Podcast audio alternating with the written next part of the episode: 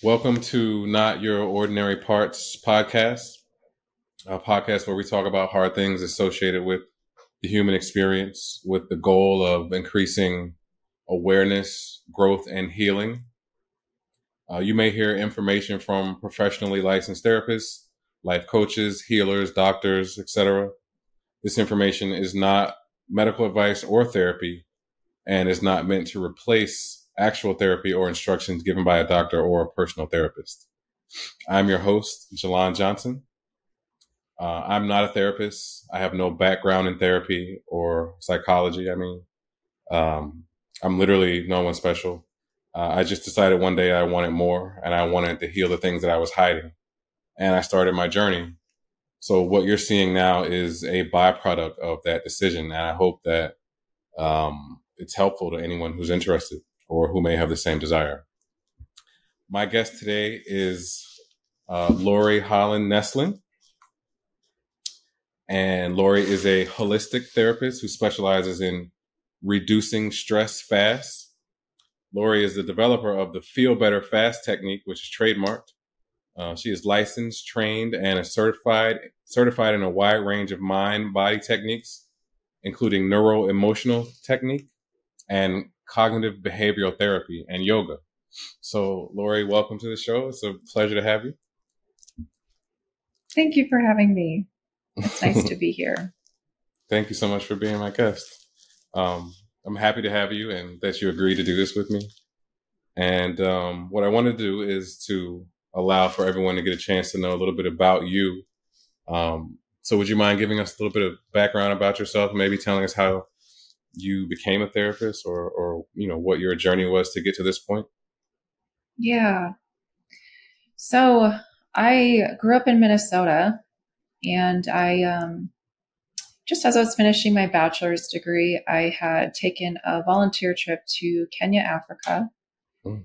and i was there for a month and fell in love with the children. I came back to the states feeling like oh i know what i want to do with my life and I think as a, you know, new college grad, I think, you know, I didn't really know what I wanted to do, but I came back with a sense of purpose in my heart that I really wanted to advocate for vulnerable children, not just in Africa, but around the world. So I, two weeks after that trip, I was diagnosed with cancer. I was diagnosed with melanoma. And for a duration of time after the diagnosis, not knowing what stage the cancer was in, it was, I felt all the emotions. I felt initially the shock and the denial. Then I felt the fear and the dread of, you know, what's going to happen to me? What's going to happen to my health? What's going to happen to my family? Am I going to die? You know, all those, those fears that run through your mind when you hear a really scary diagnosis. Sure. And during that time, I what I noticed I, I, was doing, I was number one, acknowledging all the feelings that I was feeling. And number two, what I was also practicing at that time is just being surrounded in nature. I lived close to a lake. I would walk to the lake every day and journal and cry and pray and just try to, you know, process what I was experiencing. And I came across this book that was talking about the power of gratitude and being grateful for everything, not just the good things that are happening in your life, but for everything. And it was really kind of helping people get to a place of surrender of even the most life challenging things in, in your life. And so when I first read this book, there was a part of me that was very angry because I was like, how dare you even have the audacity to invite me to be grateful for this cancer, you know? And right, yet there was a part of me too that was just really drawn to whatever that was, that I was untouchable. So I started practicing that. I started practicing just being grateful for everything, looking for things to be grateful for, as well as being grateful for whatever was going to come from this experience of cancer. I, I started to believe that there's something greater than myself that was in the best interest of everyone involved, that this cancer was having this experience meant something more than just this big scary thing. What resulted was extreme peace, like peace that I've never even fathomed existed before. And so my mind was just so perplexed. Like, how is it that I can experience something so scary and so unknown and so uncertain and yet have this tremendous, unexplainable peace? So what I began to experience the young age of in my early 20s, I started to experience the mind body connection. I never heard about the mind body connection at that time. I never heard about psychoneuroimmunology or none of that. That was just not even on my radar. But it was becoming on my radar by my experience. And so what I found was that with that experience, it created such a hunger and thirst in my spirit to learn as much as I could about the mind, about the body, and about the spirit and how connected they are because I was feeling the connection. I was like, these are not separate.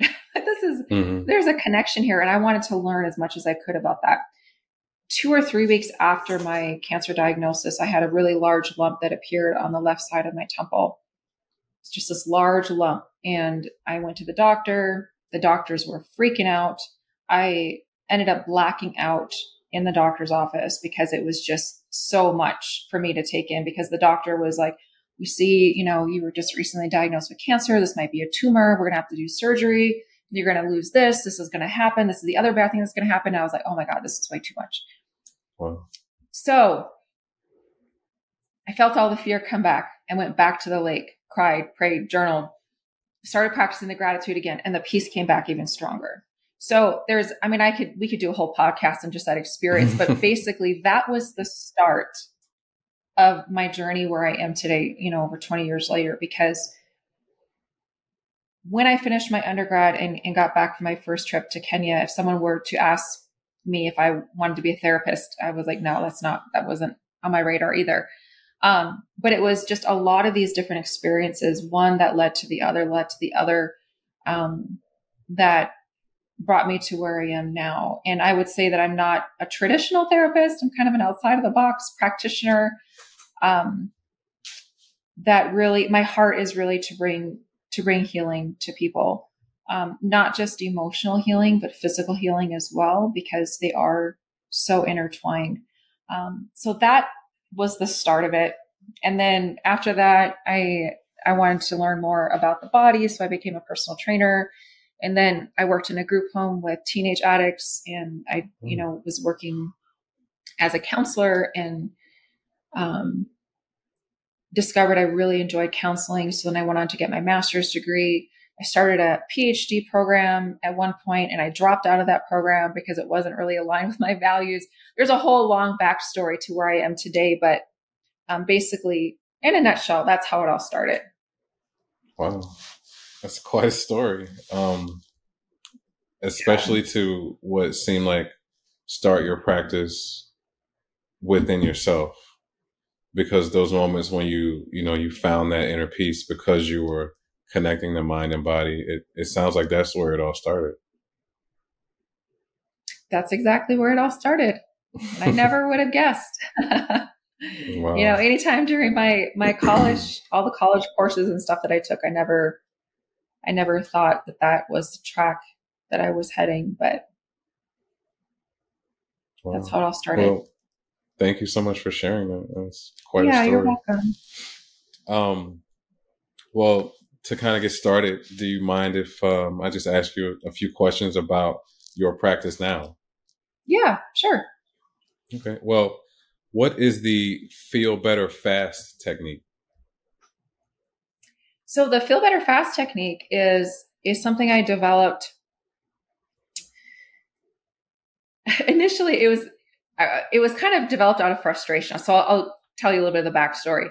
So okay. I had got advanced certification in a technique called neuro emotional technique (NET), which is one of the things you mentioned in the introduction. NET is it's a powerhouse. It is one of the most powerful methodologies, techniques that I've ever studied. And I've studied a lot of different techniques. Um, I fell in love with that technique when I saw what it was doing for people in for anxiety, for trauma, um, for physical symptomology, you know, all of that. Um, at that time when I when I had the certification and a bunch of training in that, here I had a really powerful tool in my hand. But the environment that I was working in, I was working in a school with a lot of kids, children, and adolescents who had a lot of really difficult things that they were carrying to school with them every day. They were, you know, in violent neighborhoods. They experienced a lot of trauma and grief, everything. So I had this powerful tool, but I couldn't use it in, in the school system, primarily because the way that the technique is, um, is designed is to, part of it is to touch the client. And it's just touching them like at the top of the wrist. It's nothing, you know, inappropriate or anything like that. But when I was working in a school, that's you can't do that. You can't, you know, touch the student even on the wrist. So for a few years, I was like, okay, how can I get this into the schools? Do I need to create a nonprofit? Do I need to um do I need to go to board meetings or you know, all these different questions that I had about how do I get this specific technique into the schools to help these children? And I had a bunch of other tools in my toolbox as well, but I was like, I want to use the powerhouse. You know, I want to use a tool that I know like has radical transformation for my adult clients. Right. So what happened over the course of like a lot of resistance and a lot of red tape? I was like, okay, this is just not going to happen. But my spirit was, I had just have a fighting spirit because that what I shared with you earlier about wanting to advocate for kids mm-hmm. wasn't just the kids in Africa; it was the kids in my backyard that I was that I was counseling in the schools. I wanted to advocate for them and I wanted them to receive the absolute best. So if I knew that there was a better tool out there to help them, I wanted to be able to use that. When I discovered it, just wasn't possible for me to use that. The, the question changed in my mind to how do I get the same results as that technique and change it?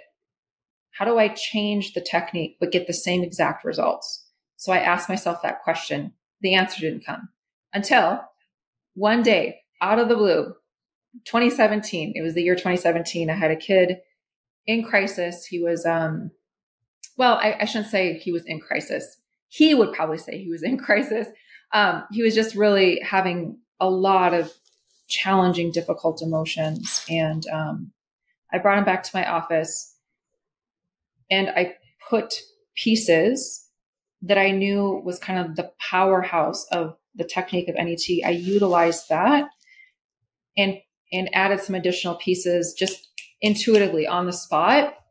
Um, I kind of blended a number of different techniques together to you know try to help this kid, and it was significantly. He was a totally different kid at the end of the session, like ten minutes, and I was like, did that just happen? You know, and my brain was like, well, that was so simple. So it probably wasn't.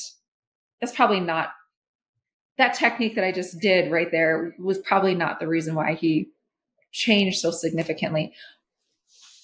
But I, I couldn't not pay attention to that. So I tried it with another kid and another kid that I was counseling and another kid and another kid and another. I started tracking the data and I was like, oh my God, this is actually, this is really this is really changing them. so um, anyway, so that's the feel better fast technique is really it's based in there's there's different elements from Chinese medicine. I, I work with uh, what's called the meridian access points. Um, mm. In a nutshell, it's it's basically helping to reduce emotional the emotional charge that we're carrying with us for days, for months, for years that um, that trigger us and that get in the way of us either feeling good or um, you know just showing up how we want to show up in the world I see. And the um, it's very fast, meridian, very effective. Meridian points. That's similar to acupuncture, correct? Yes, exactly. It's based in Chinese medicine, and acupuncture. Yeah. Oh, okay. I recognize that when you said that. yeah. it. Um, okay, so big question here. Um, how do you define trauma and what are some of the symptoms that you see associated with trauma? How do I define trauma? That's a really good question. I don't know that I actually have a, a, a strong definition of trauma. I, I know that I think when someone comes to me and either discloses that they have trauma or they have any kind of difficulty, my number one thing that I'm trying to find is what is getting in the way of them feeling better, whether it was trauma or not. So let me go back to your question. generally, the general answer that I would give is a lasting emotional charge that's lingering in, in the mind body system based on something that was really stressful in the past. And it could have been yesterday, it could have been 10 years ago, 10 years ago, it could have been even when we were in our mother's womb. I mean, it can go that far back. Um, so they're they're like emotional memories that have a charge on them whether it's considered trauma or not is actually not what I'm most interested in when I'm working with clients because some of the things that we experience to outsiders might not be considered traumatic, but it might be creating a significant stress pattern that's in some ways could be crippling and debilitating for that person. So part of it is also our perception of how we how we perceive that event and it can create a really strong emotional reaction and it can stay with us for years. Even if we think oh that was nothing. Even if our rational brain is like oh that wasn't a big deal. I'll give you an example. It could be something as simple as a kindergartner starting school making friends. He has a group of three friends that he hangs out with every time every you know recess time on the playground and these, one of the friends has a birthday party, invites everyone except for this kid. When he grows older and he's an adult, he might look back at that event and be like, oh, that didn't bother me at all. That was, I mean, that's just, that wasn't a big deal. But then happy hour comes around and his, with his coworkers and they don't invite him. It might elicit that same feeling of feeling left out. Um, and it might be a repetitive thing that he experiences over and over again that can be, um, like negatively impacting him. So anyway, I don't want to divert too much. I, I want to go back to your question. And um, does that answer your question? Oh, Did I answer sure. your question? I, I would have never thought to, um, you know, correlate those two experiences. One from kindergarten, and then another one where you know you're an adult and it's happy hour, you're not invited, but it's it's the same feeling. And if if that initial wound was there from the early early um, childhood stage, then if it was never dealt with or never healed, it's going to be triggering no matter no matter what, no matter when. Exactly, and so you know, I think sometimes what I've heard from um, from different people that I'll give you an example. I know one of the one of the reels that I posted on Instagram was talking about um, how, you know, oftentimes these unresolved emotions, I'm kind of really paraphrasing here, but how these unresolved emotions can um, perpetuate things that we don't want to be true, like turning to substances to numb that pain, which can then later turn into addiction. And, you know, when it comes to something like that topic of trauma coupled with addiction. Some of the comments that I get is, well, you know, so and so never experienced trauma, so I don't know why they are claiming that they they were, you know, experienced trauma, or I don't know why they're trying to numb this pain. They had a good life. Mm.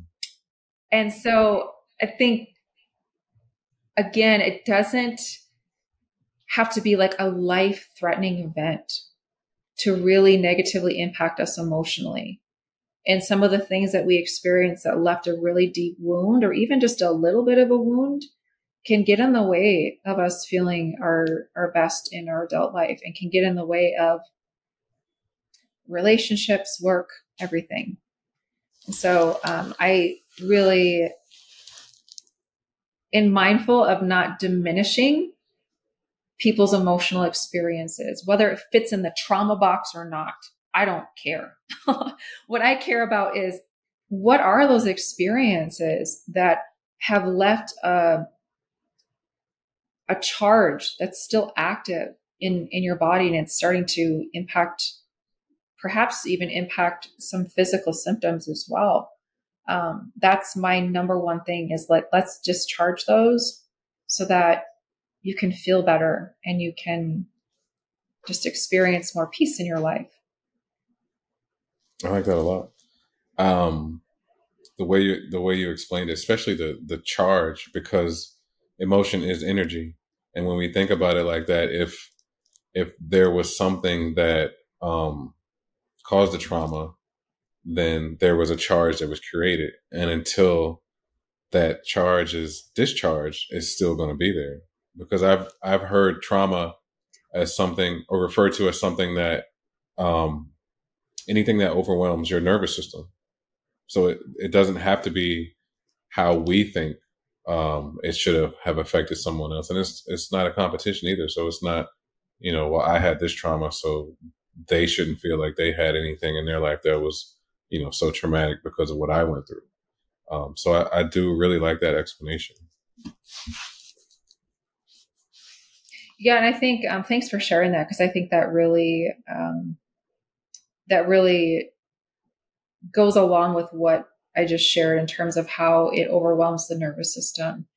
And it it's something that, you know, even we as adults, we can look back at our own personal experiences and our own childhoods. And sometimes we can poo-poo those away. Like, oh, our rational brain is like, oh, that was nothing.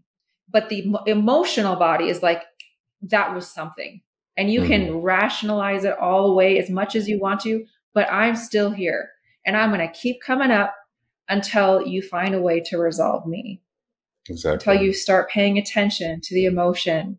Um, and that's one of the things I think that's a big reason why I really shied away from talk therapy because I was like, okay, I love that part of talk therapy where we can really kind of dissect things and and begin to have a better understanding of why we might behave the way that, that we do, but how do we actually feel better in our bodies? That was the thing that I was most interested in is how do we actually change the inner chemistry to not just rationalize our back our background and our experiences, but to actually change how our body's responding to those memories. That's a great it's a big point. difference. Yeah, big difference. Big difference. Um yeah. So with with some of your clients, um they you you know, they may suffer from anxiety or PTSD, um, chronic pain, uh, self-limiting beliefs, um, or just stress in general. I mean, we all just went through pandemic, so we all know what stress is. How how do you how do you help um, some of your clients who suffer with those things? So the first thing that I do is um, I have a intake form that I ask a lot of very pointed questions about, you know, what are the specific things that they feel is not working in their life or that they want to improve, whether it's emotionally, relationships, physical health, career, whatever it is, I want to find out what's getting in the way. And then the other part of what I do with my clients is in addition to that, I will often give them a survey that assesses different physical symptoms that they're experiencing in their body that they might think is completely unrelated to the emotional stress that they might be experiencing or that they may have experienced in the past but the two often go hand in hand. And so whether we focus on reducing the physical symptoms or we focus on, on healing the emotions, they actually help each other. So it doesn't matter where we start.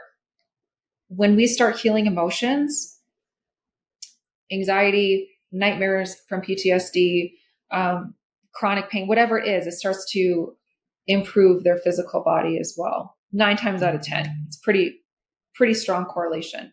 There are other factors, obviously, that can impact our physical body, but I think emotions are probably one of the most overlooked pieces of the puzzle that impact our, our physical health. So when I'm working with a client, it's very custom tailored to what are those pain points. And then I have a certain methodology. I use the feel better fast technique primarily in working with my clients to help to heal those. And when I say help to heal those, it is actually pretty fast compared to most traditional ways. Um, the average probably amount of time that I work with a client is like eight to 12 weeks on average versus, you know, one to two years or three years. Um, mm-hmm. So, and, and, including, you know, PTSD symptoms. Um, so it's, of course, it's case by case, right? But um, this is the, so one of the ways that I describe the work that I do is I have this rock that I have in my office, and I use this for an illustration. So imagine we are all carrying a backpack. And in our backpack, we have a bunch of these rocks. And some of them are bigger than this rock here, and some of them are smaller. Some of us are carrying bricks in our backpack. Some of us are even carrying boulders, like huge, heavy, heavy, heavy boulders in our backpacks. Those are illustrative of the, the emotions that we're that we are carrying that still have that charge. My number one goal is to take one of these out during multiple of these out during every single session, but one at a time. Multiple of these out of the backpack and actually change the physiology of the mind and the body. Not just pull it out and be like, oh, this is when this happened. This is how old I was. This is probably why it happened. This is why I'm still feeling this way. And then we put it back in the backpack. Mm. That's what we do in talk therapy, oftentimes, not all the time but most often we're, we're talking about it, but we're not actually getting rid of the heaviness. My goal is to take those difficult emotions out of the backpack and to keep them out of the backpack, to take weight off the mind and the body. So if during a session we actually remove a boulder out of the backpack, that is a significant amount of weight lifted from their mind and their body. Significant. Um, so in a nutshell that's that's what i help people do is to to literally take that that emotional weight off their mind and their body that's pretty amazing especially to do it in um 8 to 12 weeks uh, because i know some people are in therapy for years um, and a good a good therapist will say my job is not to see you for an extended period of time and if you you know, are continually seeing me and it's been a really long time, I'm not doing my job. I've heard that before. So for you to be able to do such significant work within, you know, a couple of months, I think that's pretty fantastic. It's phenomenal. It's, and it's, it's really, to me, even though I've been doing this for years, I am still mind blown sometimes. And I, like clients will show up and they'll tell me these like amazing radical things. And there's part of my brain that's like, of course that's happening because I've seen this happen over and over again. And there's another part of my brain that's like, oh my God, this is just so miraculous. Like I, it never gets old. Like seeing people being like really, really set free and it almost brings tears to me because I'm like, this is what I'm on the planet to do. This is, this is what I'm on the planet to do. I'm on the planet to help people actually really heal. That's great because here's the cool thing. This is this is the thing that lights me up the most. When a person has the courage to begin to heal those painful experiences from their past, they're not only lightening their own load, they're not only like, you know, taking that weight off their own backpack, so to speak. Mm-hmm. They're now showing up as a better version of themselves that impacts positively every single person around them in their intimate relationships, in their casual relationships, in their family, in their friends, in their workplace. Everyone benefits. And it's part of one of the visions that I have when I when I when I think of this more on a global level. And of course I'm, you know, more on the micro level as one person working one on one with one client. But it really is a ripple effect. It's like this light starts to shine brighter in this human being, which then starts to shine brighter to other people. which then starts to shine brighter to other people. And so when you're looking at the planet, it's like all these human hearts that are more radiant is just bringing, you know, healing to the planet one person at a time. Wow. That's I love that the way you illustrated that.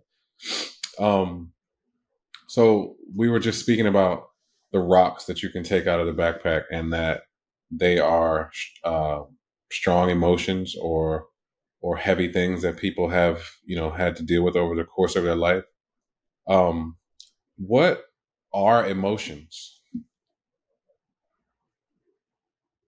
so i will answer from my limited knowledge and experience as a clinician. And I some might say, well, you have a lot more than this person or that person. But I will say I'm not a neuroscientist, but what I have learned, the little that I have learned about emotions is that they are actually information substances. They're physiological. So they're not just this abstract feel like just a feeling that just kind of come, you know, that's it's they're actually science there's a scientific basis of emotions being physiological. And so, um, Dr. Candace Pert was one of the forerunners, a, a scientist that discovered these informational substances. She has a great book called Molecules of Emotion that kind of dives deeper into the science of that. Um, but they they're like these little chemical messengers, and they they interact with so many other aspects of of our physiology, including our hormones and our neurotransmitters and all these other elements in our system. And so I think that is probably, this is my hypothesis, is that that's the reason why physical symptoms improve, sometimes significantly as a result of healing the emotions. I'll give you an example. I had a client who um, had chronic low back pain for years, and he had tried all the things physical therapy, chiropractic, changing his diet, massage, acupuncture, all the things, right? And he had heard about this different kind of practitioner. and he decides to come see me. So we, we started working with, you know, I, I told him what my, my specialty is really helping to heal the emotions. And if the physical body follows, great.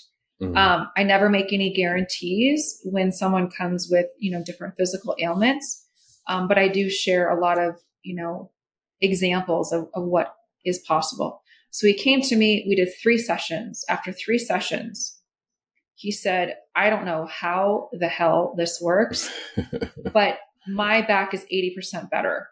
Wow. In three sessions, he had wow. been suffering for years or was impacting his career, it was impacting the intimacy with his wife, it was impacting all these other areas of his life.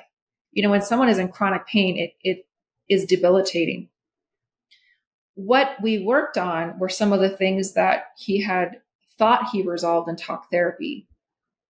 But the problem is, again, when we're talking about it and we put this back in our backpack, it's still in the body. We want to discharge it from the body.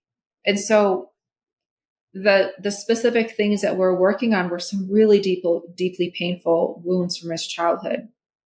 And that was just aggravating the crap out of his lower back. And when we healed those things, his lower back improved significantly.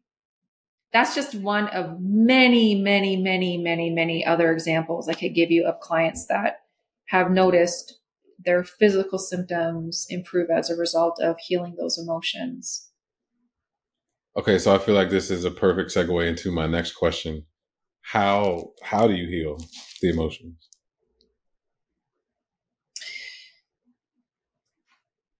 How do I answer this? Um,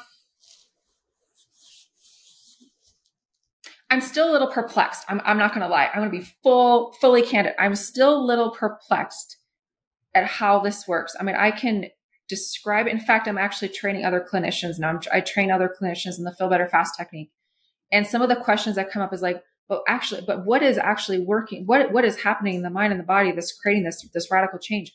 And there's still a part. And I would actually love to hire scientists that can dig in and be like, oh, this is what's happening. I, I want to know myself.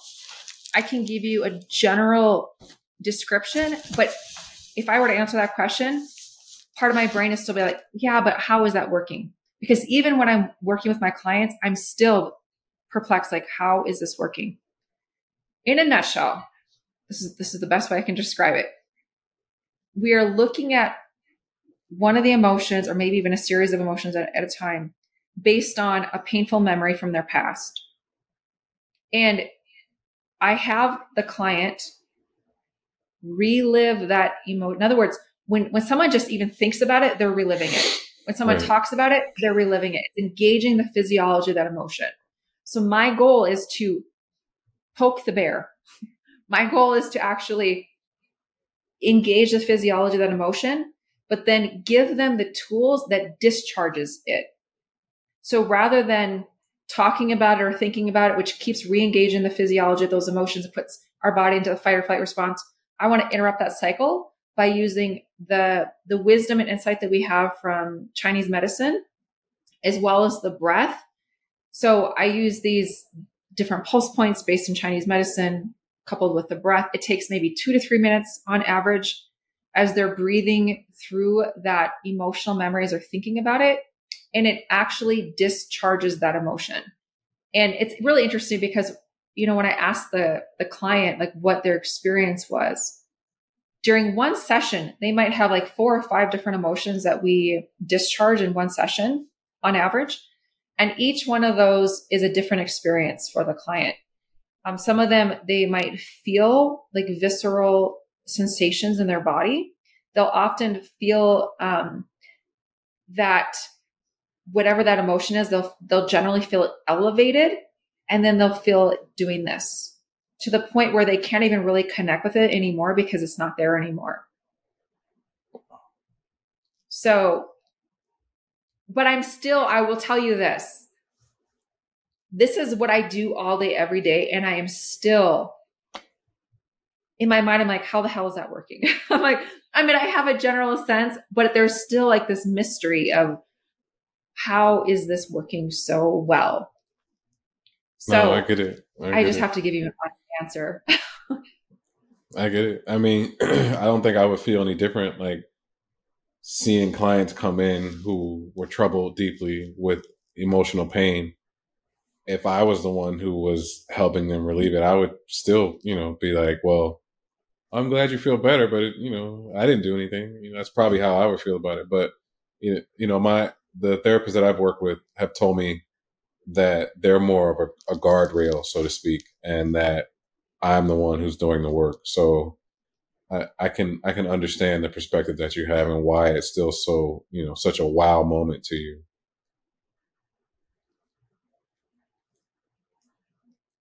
Yeah, and I think I, I really like what what you said about um, was it a therapist or a practitioner that you were working with that described it as being a guardrail, a therapist.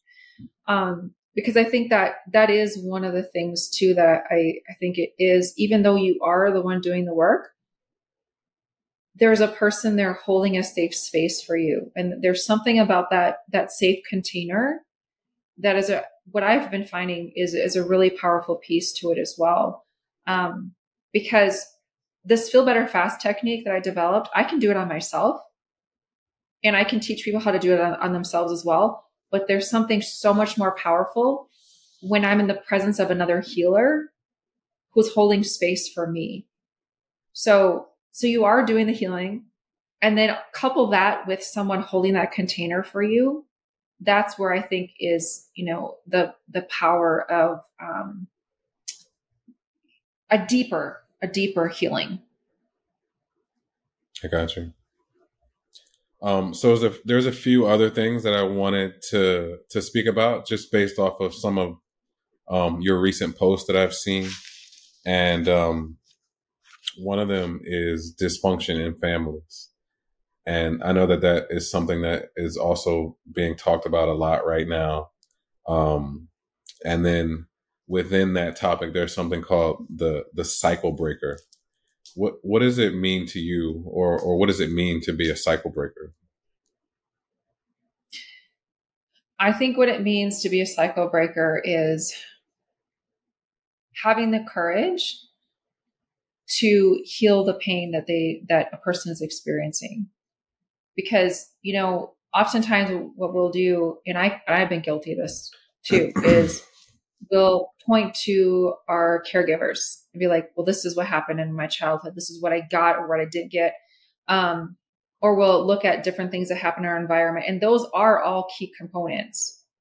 And those are all valid factors. But if we're when we decide that we're going to make a conscious effort to take personal responsibility for who we are and how we're showing up in this world, even though we know that a lot of these painful experiences that we never asked for, that was not our fault, happened, it's it's accepting that yes, it happened, and now what am I going to do with that? Who do I want to be as a result? How do I want to? What do I want to change? Do I want a different outcome? And when we look when we look to our parents, for example, or caregivers, whomever kind of like the primary people that that either took care of us or didn't take care of us, and then we look back another generation, and we look at what was their upbringing like. Then we look back another generation, what was their upbringing like? We're not just unraveling the pain that we've experienced in this lifetime, but we are also carrying some of the burdens in some of these rocks that got carried down from our parents and their parents and their parents. And so I think what it what it means to be a cycle breaker is not just to point the finger at this person did this to me and that person did this to me and I'm a victim here and I'm a victim here. It's admitting that yes, when when you are a victim, admitting that this bad thing happened to me and that absolutely was just so painful and so unjust. And now what am I going to do to get rid of the rocks? Right. What am I going to do to get rid of the rocks?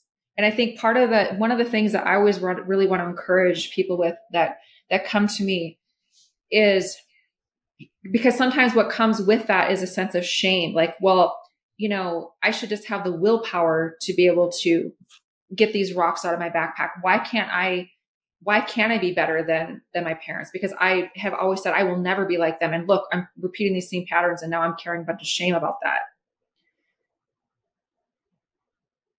I think it's really important for us to have some compassion on ourselves when we begin to understand it. And this is another piece that I that I work with my clients on too is educating how these things work. When we have a lot of these things in our backpack that are subconscious, the emotions are, are subconscious. They have the whole mind of their own.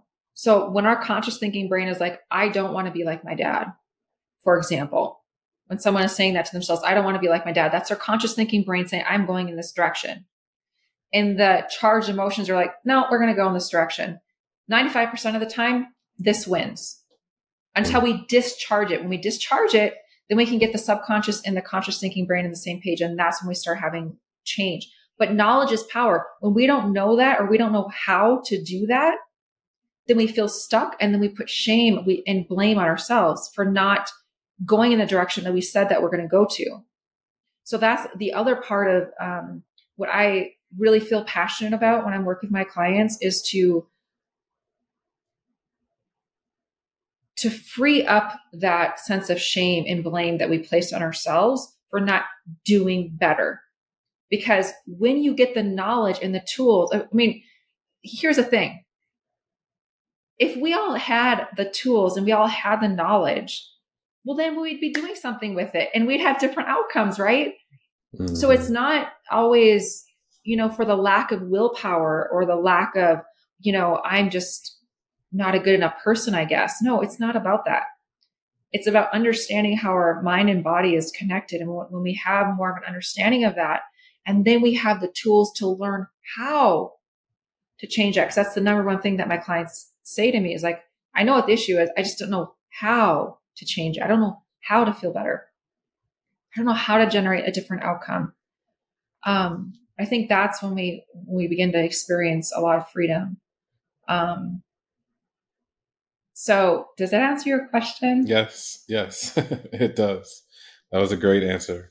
Um, there was another post that I saw of yours that I wanted to ask you a question about. Um, you said if you don't address your childhood trauma, your romantic relationships will. Can you explain that? Yeah. So wherever we go, there we are. So when we have a bunch of these things that we're carrying around our backpack, our backpack is coming with us. And when we're in an intimate relationship, we are we are in close proximity with that person.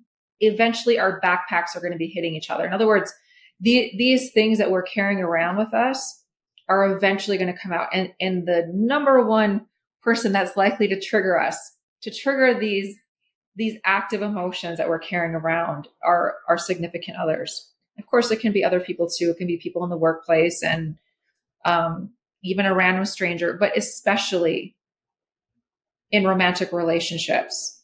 Um, they'll, you know, actions or words or whatever it is it'll just like trigger these things in us.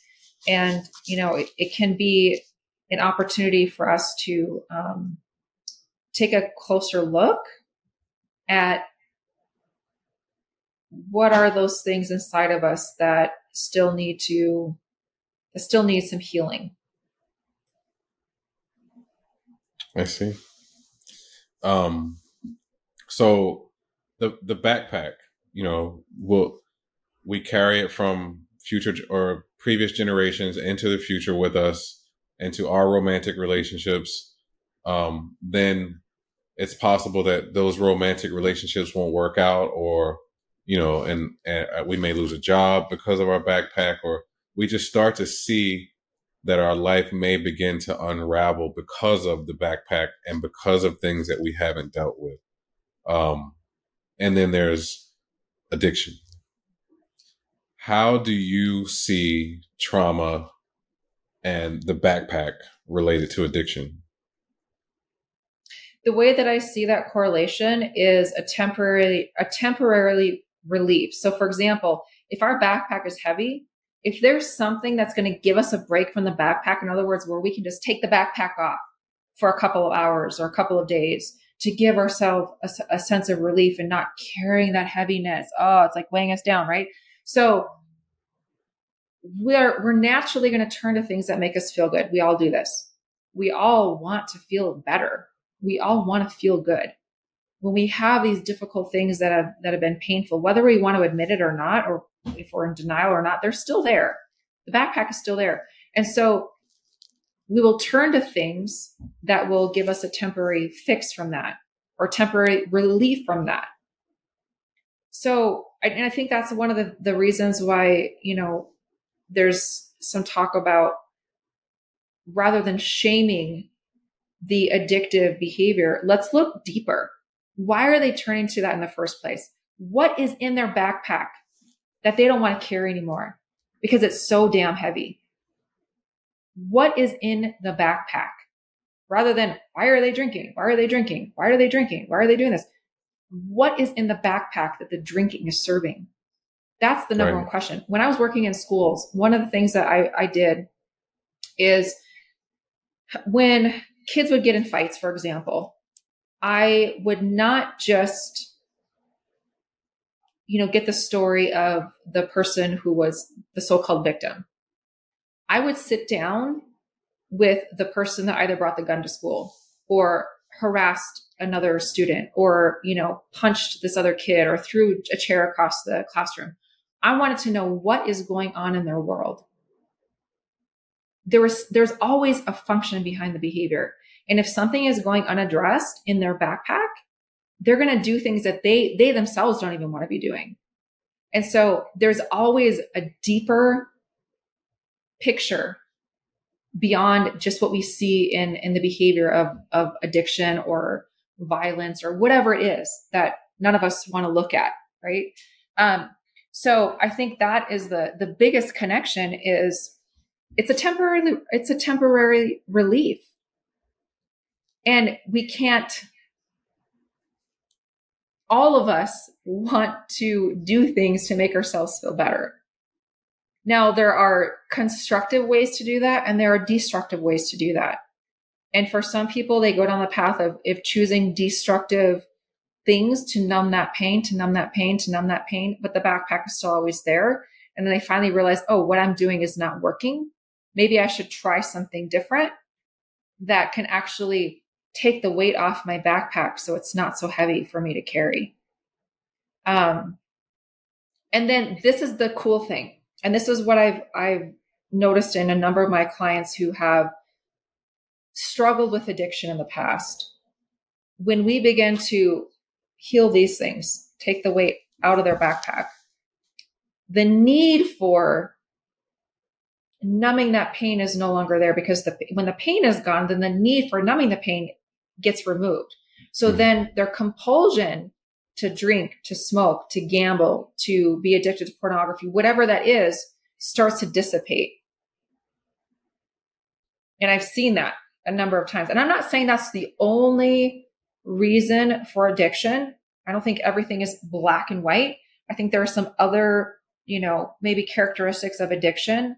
But my specialty is, is healing emotions. And I'm so I'm sticking to my lane. I'm just saying that when I I've helped clients heal emotions, more often, like significantly often, they'll even tell me that I don't have a desire to do this, this, or that anymore. Like it just, it wasn't even their goal. Like I had a, I had a client who, um, he was smoking weed every day for years. He had PTSD symptoms. He had, um, it was the only way that he could cope with the world. Like the only way he could be out in public is to, to use marijuana. And after two months of us working together, he's like, I don't even have the need. I don't even desire it anymore. Like using it every single day for years. And all of a sudden, I just don't even desire it anymore because oh. what is driving the need for those things? When we, when we actually go to the root of it and we start healing the root of it, then we start to dismantle the shackles that keep us bound to this addictive substance. I see. Wow. That's huge to be able to go from needing something uh, almost every day for years to now um, not needing it at all. And I guess once you remove what is um, making the the desire, then it, then it's no longer something that you would you would need to do or crave, which is which is great. Yeah, so I mean, it kind of goes back to what you were saying earlier about the, the nervous system mm-hmm. being overwhelmed, right? So when we're when we're uncomfortable in our body, even if it's something like we can't sleep at night, that can really leave us feeling so fatigued if it's happening night after night after night, and we're eventually going to turn to something to try to help us sleep, for example. So but what's keeping us up at night? What what's driving that for us not to be able to sleep? What's driving the feelings of anxiety? What's driving the the panic feelings? What's driving the the nightmares that are waking me up and, and making me like my heart pounding and I just feel like I'm gonna lose my mind? What are what's driving all those things? That's always what I'm interested in. Right. The backpack. Yes, the backpack.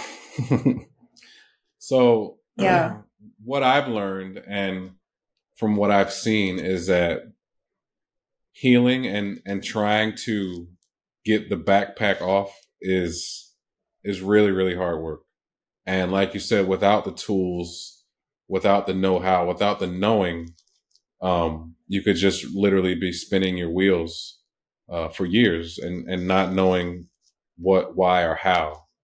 So a question for you is with with your platform and with what you do, um, if someone wanted to know how to go about doing better to improve their emotional health and their emotional struggles, what is some encouragement or advice that you could give someone? My number one message is that healing is possible. Mm-hmm. Healing is absolutely possible. I had one client that talked about having gone to psychiatrists, social workers, therapists, all different types of practitioners um, for 30 years. Wow. And working on on treating um, trauma symptoms from her childhood as well as a lot of other stuff that came up in her adult life. She said at one point she was on 18 different medications. Oh and she said that, you know, one of the things that was different about what we did together, using the, the analogy of the backpack again, is that this was the description that she used, and I, and I loved it because it really was a great descriptor.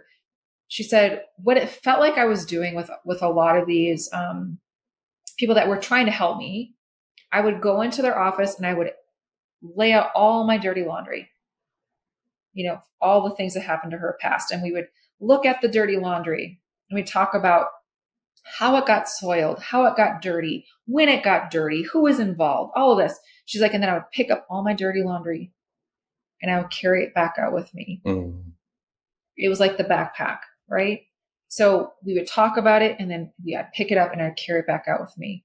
And what was happening over time in those, you know, 30 some years where she was seeing all these different people is then she started having um, significant like, chronic pain and fibromyalgia and all these other different health conditions that were that were showing up as well and when we began working together, we were basically taking out the dirty laundry.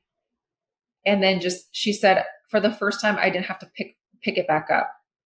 She's like, I just left it there. And I'm not wow. saying that um, my, my methodology is not the only methodology out there that, that helps people. There are so mm-hmm. many other different methodologies and techniques that, that help people heal. I think that my number one message for people is that healing is possible and if what they're what they're you know trying isn't working then try something different and if and if they do feel that there is more specifically trauma or like deeply emotional pain wounds from their past i would recommend seeking out a practitioner that has more knowledge and insight of the mind body connection and maybe might practice more of these um, maybe somatic methodologies where they're getting mm. more into the body because that's where the trauma is held or the mind body techniques like i utilize um, so there's a number of different ways to do it but i think that there's a there's a reason why from what i'm finding and again this is just my perspective based on my experience and working with a number of different clients there's a number, there's a reason why there's a general consensus that talk therapy is just not getting to the heart of it. And it, it's because, in my opinion, it's because talk therapy is only getting to the conscious part of our, our brain. It's not getting to the subconscious where the emotions are, where the physio- physiological emotions are, are in our body. So, um, so finding methods that, um, that work on addressing the physiology of emotions, I think is can be really, really helpful. That was a, a wonderful explanation, and I think super encouraging for anybody. The the dirty laundry analogy is so good, so so good. Um, okay, so where can people find you online and on social media? So my website is healthyholistics.net. And then I can be found on Instagram and TikTok at the same username. It's Healthy Holistics. It's the same on Instagram and TikTok. Okay. Well, Laurie, I want to thank you so, so much for your time and for doing this with me. Um, this was very enjoyable. And your methods and your methodology and the way you go about explaining things was just wonderful. And I'm, I'm sure that um, the clients that you've helped would co-sign that. And um, I also think that anybody who is was going to have the opportunity to see this would be very grateful for what you shared as well. Thank you so much for having me. It's a pleasure. Likewise, it's been a pleasure. So thank you so much, Laurie. You're welcome. Thank you.